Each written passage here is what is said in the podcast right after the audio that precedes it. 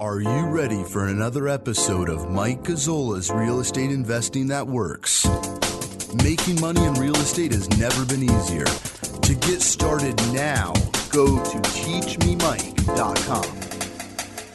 You are listening to Real Estate Investing That Works with Mike Gazzola. I'm Kerry Lutz. This is episode 14. And Mike, you just made a heck of a deal in Buffalo, New York. Don't let anybody tell you that Buffalo is dead. It might be snowbound. Actually, it's not that snowbound because Lake Erie froze. They love it when the lake freezes because that, that means they're not going to get too much snow. And, uh, well, they dug out from the Halloween snowstorms and uh, just in time for you to make a phenomenal deal and help further fund your kids' educational fund. That's right. So, you know, at the last auction I attended, the last in person auction I attended, there was over 3,000 properties being auctioned over a three day period. There was only about 500 investors in the room. So do the math. You know, I was able to purchase a house on the west side of Buffalo. All in, I'm in it for under $20,000. And it's a five bedroom, three bathroom house. And, you know, the rent might seem low. It's $850 a month. But remember, that's on less than $20,000 invested. So if you take 850 a month, times that by 12 months, that's $10,200. My taxes, you know, insurance, everything is slightly less than 2000 a month. So, I mean 2000 a year, I'm sorry. So that's over $8,000 a year net profit based on an, uh, less than $20,000 invested. I mean, that's a tremendous return. And you know what the great thing is? Those funds go right back into my children's education account tax free. So meaning that $850 a month goes right into their education account on top of the over $2,000 a month they're already collecting. And that now puts them at around $3,000 a month. But it doesn't end there. I actually got a duplex. There's more. There's more. I got a more. duplex at the same auction. A tremendous duplex worth about $70,000. I paid 30 for it. And it's already rented, meaning it needs no remodel. Both units are already rented. It's generating over $1,000 a month rental income. And that's going to put my kids at the $4,000 a month mark. Now remember, their education is about $600 a month for private schools right now. So that means every single month, if you take the $4,000 a month they're generating, let's say $1,200 a month goes towards their education. That means they're positive $2,800 a month right now. My kids are four and seven. They're going to be generating for a minimum of 10 years more rental income. I'll take that rental income, invest it in more properties. My kids will be debt free when they're in college. But it's not just my kids doing this. My students' kids are doing this. This is what I love showing people how to do is it's a different way of investing. I mean, you can invest for your retirement. You can invest to supplement your income. You can invest just to buy and hold houses, but you can also invest. And, you know, I started each of their education account with $2,000 each. They split a property that cost them less than 4000 They moved up from there to the next deal, to the next deal, to the next deal, to the point now where they own four properties free and clear. They own a four unit, a two unit, two single family houses, a house in Florida. They own all these properties just based on the very first investment. And that's how they've got to $4,000 a month in positive cash flow. Well, pretty soon, Mike, you'll be ready to start funding their retirements. That's right. You know, you know, now I'm thinking my kids should start a retirement account. You know, my, my four year old daughter, she's going to have to retire at some point. Might as well start now. She could start doing some modeling, you know, with my properties. You know, I can use her in my marketing materials. She could generate an income. She can open an IRA account and she could start investing in real estate in her IRA account as well. Yeah, well, it's never too young to retire. That's what I say.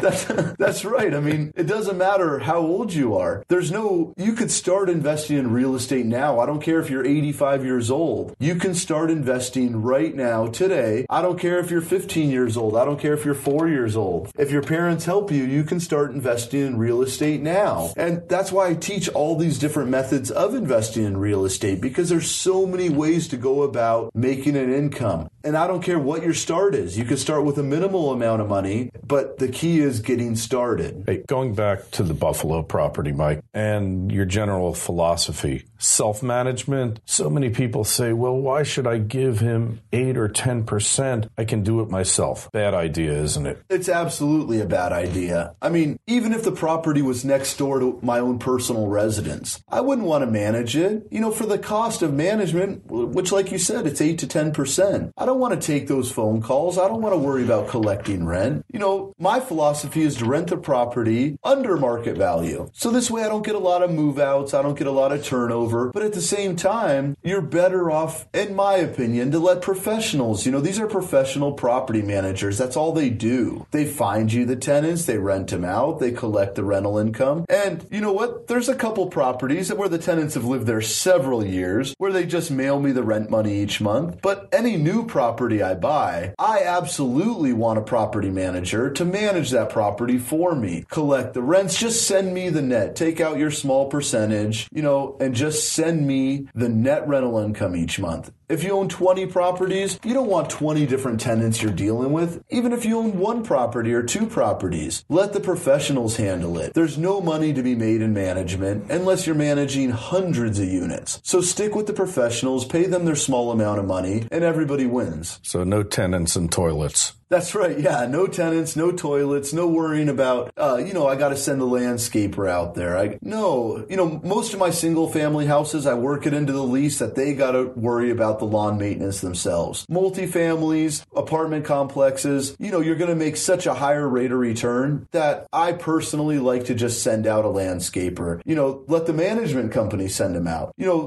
one of the four unit properties that I own, I don't even know any of the tenants. You know, for years they've just been paying the rents. I don't even know one of their names. All I know is I get a check every single month. But for me to try and worry about managing that place, it wouldn't be good use of my time for the small amount of money I would save. Yeah, makes makes a lot of sense. I always believe leave it to the professionals. My father, God rest his soul, owned some property in New Jersey uh, in a not so great area in Union County. You would know where it is, and made the big mistake.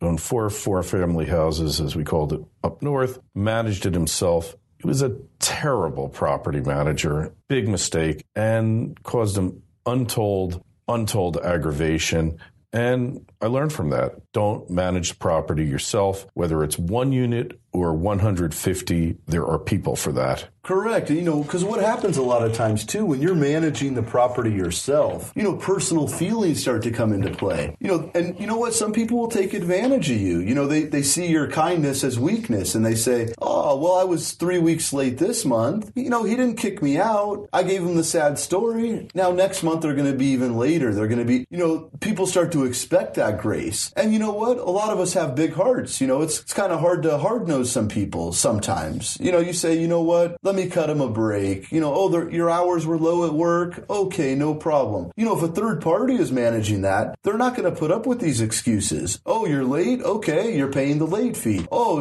I'm going to give you, you, you haven't paid it as of three weeks into the month. I'm going to give you a three day notice. I'm going to have to evict you. You know, where sometimes I found that owners, a lot of times will say, oh, well, you know, he's such a nice guy. You know, I don't want to kick him out. But remember, you worked hard for that money to invest in that property. You deserve to be paid. So if they're not going to pay you, you know, of course we all, you know, I call it strength and grace. You know, you want to have strength and grace at the same time. But if there's a third party in between you two, it just comes down to dollars and cents. So sometimes that management fee you pay could be the best money you've ever spent because you're just paying eight to 10% of what they collect. It's a tremendous deal. And there might be incidences of true hardship where you want to give the person a break, but better you sit back and the management company comes to you and presents the situation rather than it become a monthly endeavor. That's, you know, that's a good point. You know, me as an owner of properties, you know, I've always done it a little bit different than a lot of people. You know, I show up at a property that I own, whether I need to make an inspection or take photos of it. Maybe I'm going to sell it. You know, when I show up at a property, you know, if I never say that I'm the owner. So if the tenant tenant comes to me, oh, you know, I could really use a new screen door. You know, if they know you're the owner, what are you going to say?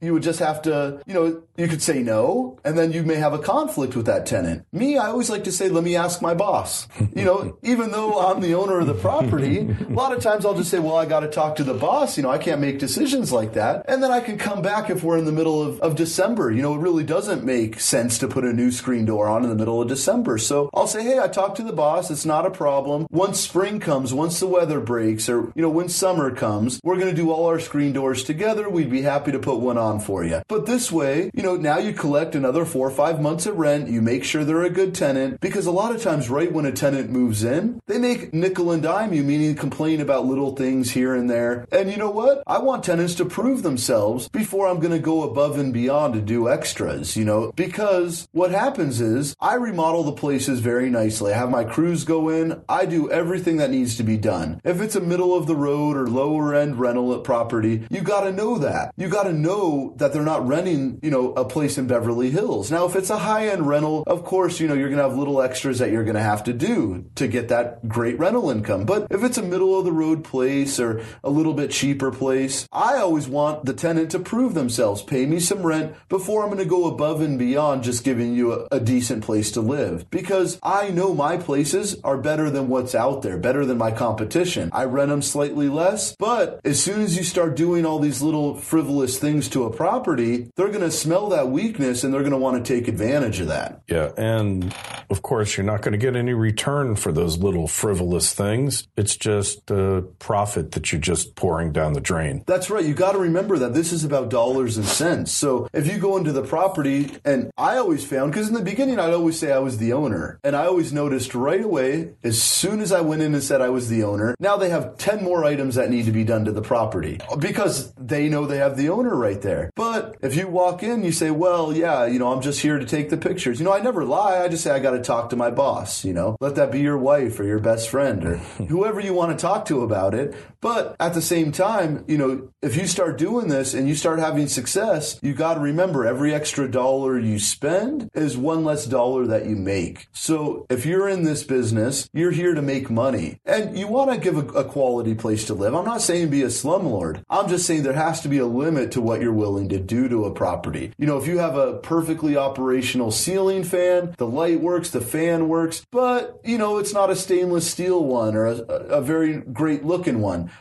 but it's completely functional. You know, you need to make a calculated decision. Is it really necessary to replace that ceiling fan that's 100% operational? Doesn't matter if it's a little bit dated, right? Because owning rental properties is about being functional. It's not about making everything look super pretty because you got to know a lot of tenants aren't going to respect the property the way you would. So remember that when you're remodeling a place and you have a property manager who's involved, it's not that you want to be a slumlord, but you just want to make sure every dollar you spend on a property is good bang for the buck for your property. It's all about balancing of interests, wanting happy tenants, but at what cost? Correct. Yeah. I mean, if you just want to make tenants happy, right? You know, you got to know a lot of these people are professional tenants. So if they could see that they can get, and I'm not saying this is everybody, but tenants in general who have rented for the last, say, 20, 30 years, they've had different landlords, you know, and, and the landlords that were more firm we're only talked business. You know, don't make it personal. Don't, you know, don't be overly friendly to your tenants, but at the same time, be compassionate and make sure they understand that if they don't pay you, that they will be removed from that property. You'll file the eviction. You'll serve them the three day notice. Not you personally, but the management company will, the landlord will. And, you know, for the most part, if tenants pay me, I don't really show up and do, you know, just random inspections. There's no need. I mean, if they're paying on time and the property manager is doing their inspection and they're perfectly happy with the unit and I'm getting my check each month, you know, you're not going to, you don't want to impose on tenants at the same time too, you know, inspect it too many times, keep knocking on their door, keep bothering them. You know, I have a rule with all my tenants. I'll give you 24 hours notice minimum before I ever come to the property. And I'm only going to make inspections if it's absolutely necessary. I'm not just going to show up for fun and intrude on their personal space because you want your tenants to feel like it's their home, like it's their property. But, you know, places like we're just talking about today on this episode is the places I just got in Buffalo. So remember, you know, if I paid less than $20,000 for a property, all in and I'm getting $850 a month, you want to treat it as so, meaning you're not going to put stainless steel appliances, granite countertops, you know, high end flooring. You know, no, you're going to use the cheaper carpet. Why? Because they're going to soil it. You know, when that tenant moves out, likely you're going to have to replace it. So do you want to spend $2,000 to put carpeting in a place or $500 to put carpeting in a place? You know, there's a big difference. If once you get into this, that's why what I'm teaching you guys is what I've learned for the last 12 years, hundreds of tenants. It's, it's not just what I think works. I'm only showing you what has absolutely worked for me. And if it works for Mike, it will work for you as well. Mike, people are going to want to send you emails going to want to check out your website. How do they do that? Yeah, if you want to ask me questions, you want to ask me anything, just and I'll I'll address it on these podcasts. You know, I'll take these questions, I'll make them into an episode. You can email me. It's Mike at teachmemike.com. Send me an email, send your questions. I love answering investors' questions. If you want to start with my training, go through some of my free training videos and learn exactly what I'm doing. You know, this knowledge is completely transferable. I love investors that are looking to learn this process. If you want to learn this process, you want to learn how to get started, go to teachmemike.com. It's all right there for you. You can get started today. Get started now, go to teachmemike.com.